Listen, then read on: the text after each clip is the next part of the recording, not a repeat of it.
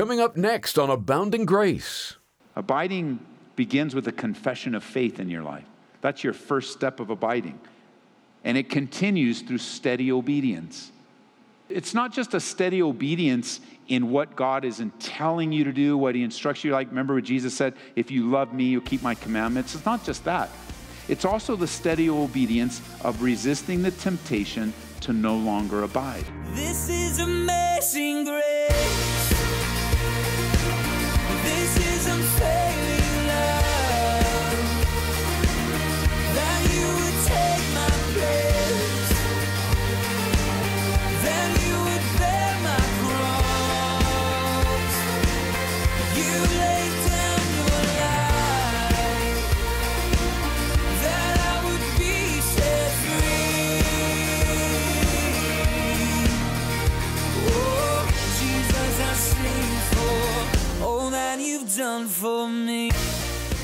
Hey, it's great to be with you, and welcome again to Abounding Grace. Soon we'll be gathering together with family and friends at the Thanksgiving dinner table, and as you do, consider this Will people be able to tell you've been with Jesus?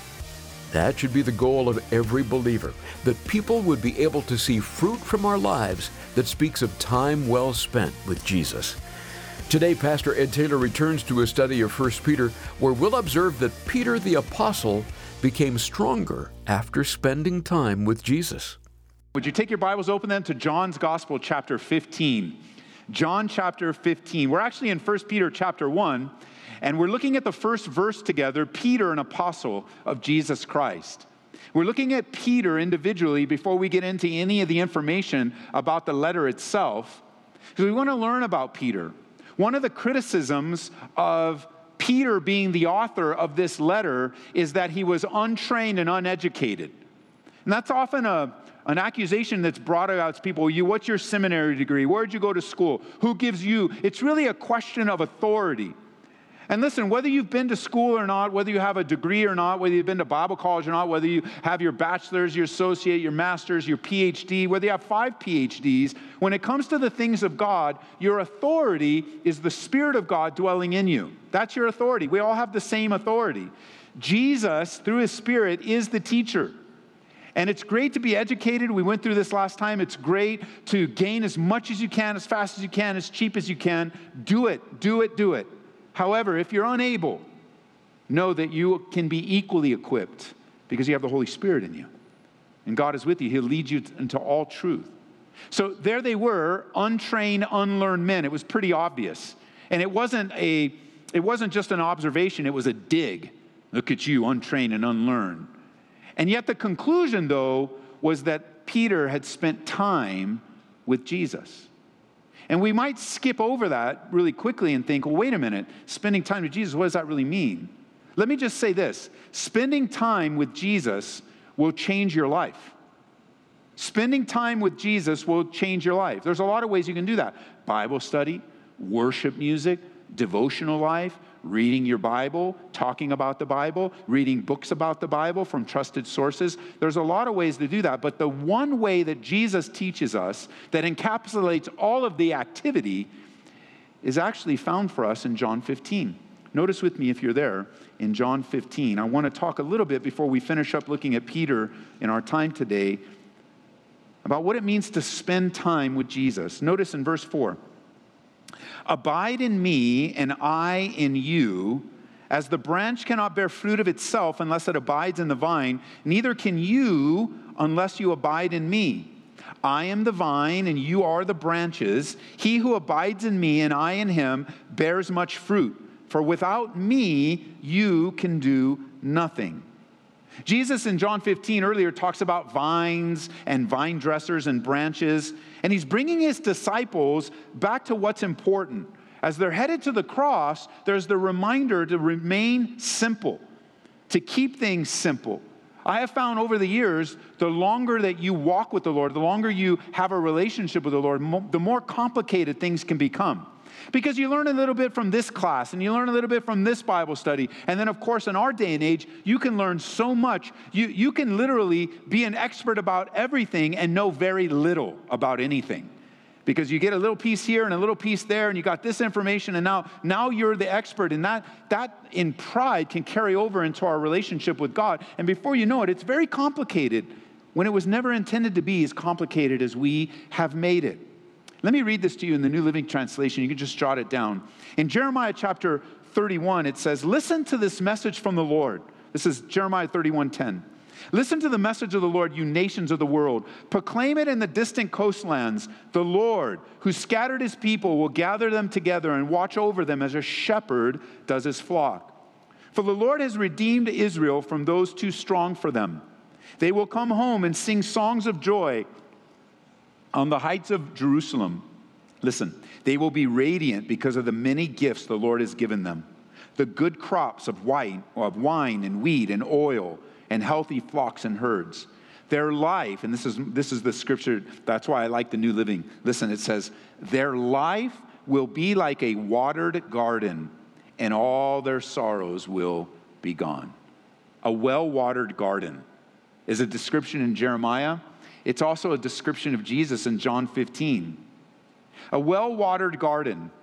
Now, of course, with the recent freeze that came in, everybody's freaking out to cover up their garden right now and try to save what they spent all season trying to grow and, and, keep them just from a quick flash freeze, from losing all the progress and all. But think about those of you that were out covering and taping and moving, putting things in the grass. Think about this for a second how much you care for the plants that you're taking care of. I even noticed when I drove in, someone took the care to take care of those pots and put bungee cords around them so that we can protect them. Why? Because we care. We wanted the garden and the flowers to be well gardened and well watered and well taken care of. Now, if you care about your garden as a human like that, how much more do you think God loves you more than the flowers of the field? How much He wants you well taken care of? You have care and concern. We have care and concern to take care of the beautiful flowers and the trees. But how much more our Heavenly Father wants to take care of you, wants to cover you up, wants to protect you from the flash freezes of life and difficulties. Listen, when you're well cared for, fruit occurs naturally. There's no need for a tree to work it up or produce it.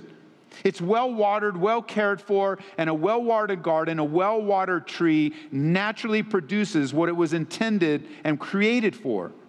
Like the believer, the place of fruit, the place of life, the place of joy comes from staying put. That's what the word means in verse 4, if you want to circle it, abide. When, when it speaks of Jesus spending time, or Peter spending time with Jesus, it's not merely his proximity, although that is an important piece. That's one of the reasons I believe God intended us to gather together. It's not merely proximity, though, it's posture.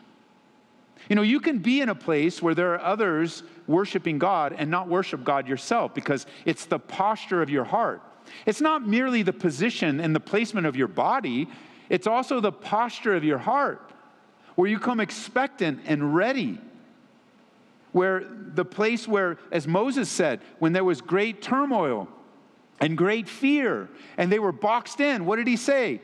Stand still. This is not a time to move. It's not a time to freak out. It's not a time to run away. Stand still. And he also said, Remember, be quiet. And he said, See the salvation of your God's going to fight for you. He's going to take care of you. Why? Because you're abiding in him. He's abiding in you. Jesus has invaded our lives. When we were born again, we have new purpose in life, a new position in life, a new posture of life. He accepts us as we are, but he doesn't let us stay that way. Look, when Peter's spending time with Jesus, he was learning the abiding principle. He's learning how to stay put. He's learning how not to run away. The word literally means to remain, to stand still, to stay put. Let me read it to you, John chapter 15, verse 5 from the New Living Translation. He says, Yes, I'm the vine, you're the branches. Those who remain in me, and I in them will produce much fruit. John 15, verse 4 in the message translation, it's a paraphrase, but listen how he paraphrases it. Live in me. Make your home in me just as I do in you. In the same way that a branch can, can't bear grapes by itself, but only by being joined to the vine. You can't bear fruit unless you're joined to me. Live in me. You're joined to me. Stay put. Remain. Abiding begins with a confession of faith in your life. That's your first step of abiding. And it continues through steady obedience. You, you, it's not just a steady obedience in what God is telling you to do, what He instructs you. Like, remember what Jesus said, if you love me, you'll keep my commandments. It's not just that. It's also the steady obedience of resisting the temptation to no longer abide. Where there's always a temptation, some shortcut along the way, some cause perhaps, some temptation to be all mad and puffed up with pride and you're just upset. It's a steady of obedience of saying, No, nothing's going to move me. Paul faced that. I, I mean, he, he started listing off all the things that he experienced in life, and what does he say? None of these things move me. I can't speak for you, but I can speak for myself. That's a very difficult statement to make. As a matter of fact, as I look back on the entirety of my life, I can't make that statement. There have been many things that have moved me over the years. There have been many things that have shaken my life. There are many things that I have tempted me. There are many things that have overwhelmed me. There are many things that have upset me. Like, like not move you, Paul. How is that possible? However, I can say this there have been little capsules in my life of trials and difficulties, little segments of my life where I can look at that segment and go, you know what? I saw this, this, this, and this, and I can say confidently, none of these things move me. None of these things have shaken me. And so I have some things that have shaken me, but then when I look at little segments of my life, I go, no, no, I, I remember that. Like I remember, no, these things don't move me. Why? Because it's the abiding presence of God in my life. The things that God is doing. And, and the temptations to move. And remember in John chapter 6, everybody's leaving Jesus after hard words. Then he looks and he goes, You guys are going to leave me too? You see everybody walking away. You see everybody abandoning me. You see everybody turning on me. You see everybody just making this choice because of a few difficult words to receive. Are you going to leave me too? And Peter says, Man, where are we going to go? You alone have the words of eternal life. Even if I wanted to leave you, I'd be back. Even if I made the bad decision to walk away, I'm coming back because you alone have the words of eternal life. When it says that Peter spent time with Jesus, that it was obvious. How is it obvious? How is it possible that today someone could say in your life, uh, they have spent time with Jesus? And I'll tell you how by the fruit from your life. You're a different person. You're not manufacturing it. You're not going, okay, I'm going to be with some friends. I need to make sure they know I'm a believer. No, you just Many times the counsel I give to someone, you go, hey, Ed, I'm going to be going to this wedding. I'm going, what should I do? Uh, just be yourself in the Lord. That's it. Just be yourself. Don't worry about all that stuff. It is possible for you to be among sinners that are sinning like crazy and not be touched by sin. Did you know that? it's possible. It's possible to be in an event, it's possible to be in the world. Jesus said, Ye, You're going to be in this world. I leave you in this world, but Father, keep them from the evil one. Do you know that prayer is answered in your life every day of the week? God protects you, answers the prayer of Jesus. For Peter to spend time, maybe that's the only testimony you have. The only testimony you have is, I, I just, well, what's your credentials? I, credentials? I didn't even know you needed credentials. The Bible just said I should be born again. I confess my sins, and that's why I'm a born again. What credentials? I, all I do, I read the Bible. You've been with Jesus. What's your credentials? Well, I try to be in church for sure. I want. I even sometimes take notes on what that guy's saying. You've been with Jesus. I talk to God. Oh, so you pray? Oh, is that what you call it? Yeah, I pray. I've been with Jesus. And you don't need to be intimidated by people that would want to come along and somehow make you feel less. Because a guy that spent time with Jesus, went from a fisherman to a fisher of men. Not only that, this guy failed miserably in his life. And yet, though a man falls seven times, he rose again. And he's not remembered. When he writes his letter, he doesn't say, Remember my big failure?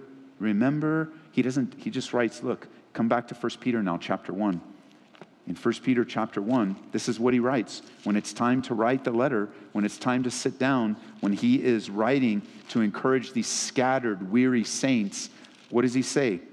I'm Peter, an apostle of Christ. I'm Peter. That's who I am. I'm the one that spent time with Jesus. That gives me the authority. He's the one that made me an apostle. After spending time with Jesus, he became stronger. He changed from the inside out. So much so that he becomes a great leader in the church. A great leader.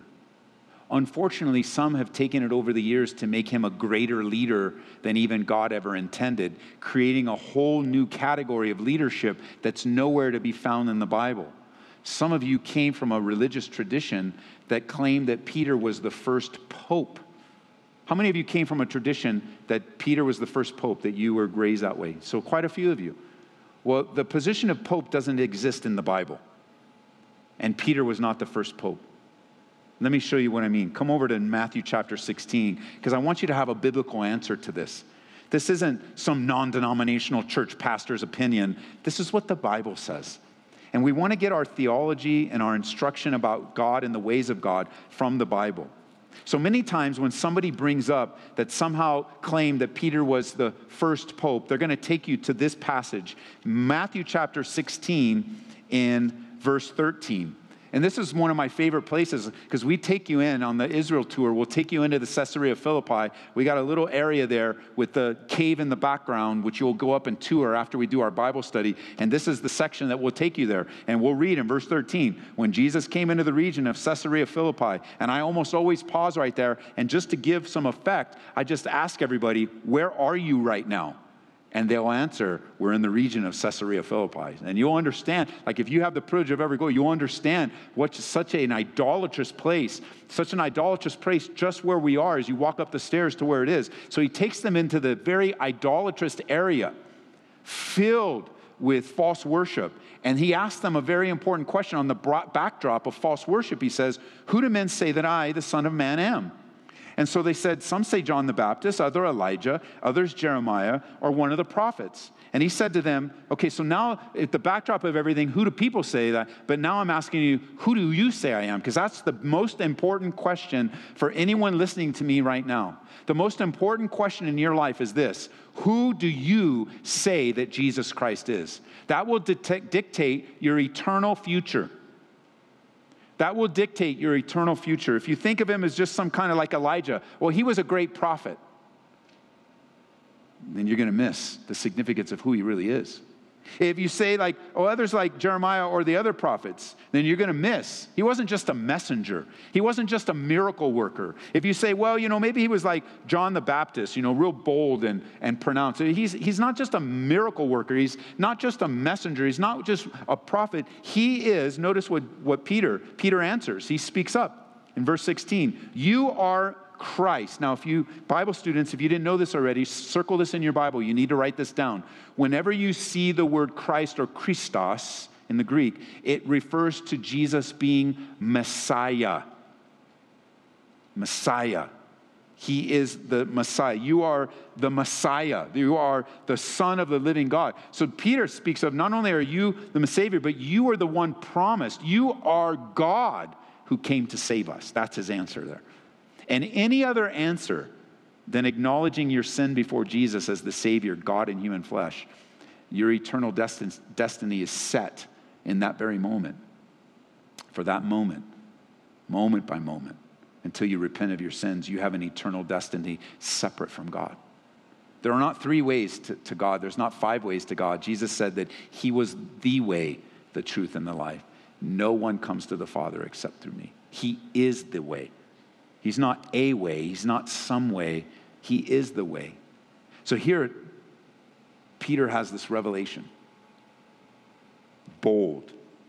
And Jesus answers, Man, blessed are you, Simon Barjona. Flesh and blood has not revealed this to you, but my Father who is in heaven. And here's the verse, the key. And I also say to you that you are Peter, and on this rock I will build my church, and the gates of Hades will not prevail against it. And I will give you the keys of the kingdom. And whatever you bind on earth will be bound in heaven, and whatever you loose on earth will be loosed in heaven. And he commanded his disciples that they should tell no one that he was Jesus the Christ. On this rock I will build my church, Jesus says to Peter in response. And this has become one of the most confused passages in all the Bible because it has been co opted by man made religion. And it's made to say something it doesn't say. It's made to say by Roman Catholicism that Peter is the one that Jesus will depend upon to build his church. That the Son of God, God in human flesh, has conveyed all of his hope in Peter, and he'll be the one. And that's not what it says at all. The first thing I want you to notice that you cannot see in the English, but you can see in the original language, the New Testament written in the common Greek, that there is a play on words that Jesus has here in verse 18. In verse 18, uh, the first mention in verse 18 is the word Peter. Now, the word Peter in the Greek is Petros, and it literally means a small stone, like a stone that you would throw. Could even mean a pebble, just means a little rock. He says, Look, you, Peter, you, you little rock, this, you, Peter, listen, I say to you that you're a little rock. And on this rock, which is a different word, that's the word Petra. And that speaks of a cliff or an uncut stone, a massive singular stone. Hey, look, little rock. Look, pebble. Good that Father revealed something to you, but I'm telling you, it's on this solid rock that I'm going to build the church. And don't forget who Jesus said would build the church. Did he say man would build the church? Yes or no, church? Say it out loud online. Yes or no? Will man build the church? This church can't be built by man. We can never take away, or at least attempt to, it's not possible, but at least attempt to take with man's methods and methodologies to build something. Because man can build something, it just won't be the church. man can build things on methodologies and church growth programs and all kinds of things. Man can move people, manipulate people. It's not the church. Because the real church of Jesus Christ is built by Jesus. And it wasn't built upon Petros, upon a little stone, upon a man. No, Jesus built the church upon the rock. And so we have to ask in context, what rock is the church built upon? And I suggest to you in context that the rock that the church is built upon, which is every single one of your lives, is the confession that Jesus Christ is the Savior, the Son of God. That's how you were changed. You became the church when you were born again. And you were born again when you, when you confessed with your mouth the Lord Jesus Christ and believed in your heart that God raised him from the dead. That's the foundation of your life. The foundation of your salvation cannot be this church. It cannot be an altar call. It cannot be the raising of a hand. It cannot be pulling your car over on the side of the road. The foundation of God building your life is your confession. That's where it all begins. He wants you to confess Him as the Son of God.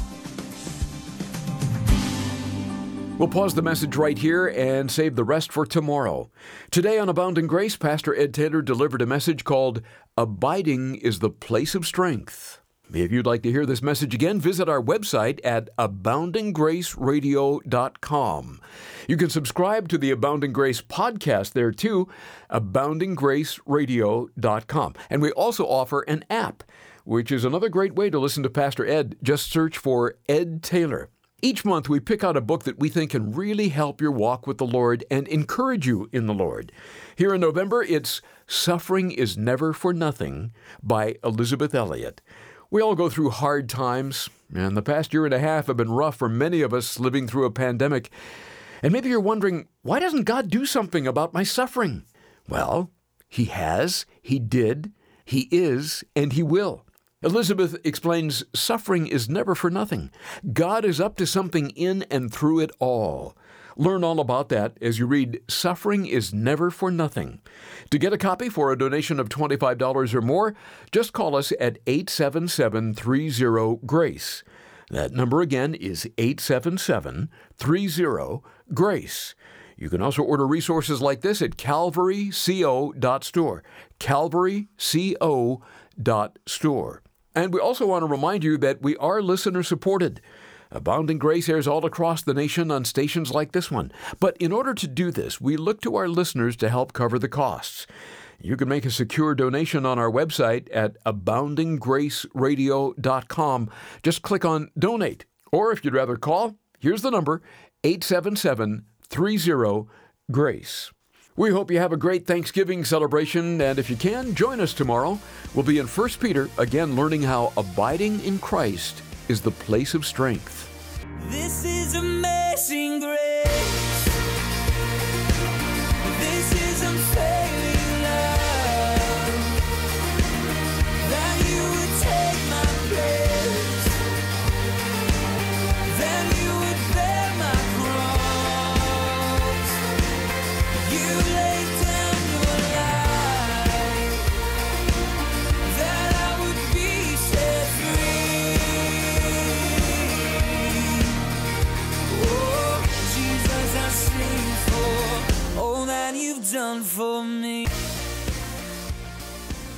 Abounding Grace is brought to you by Calvary Church, Colorado, here in Aurora.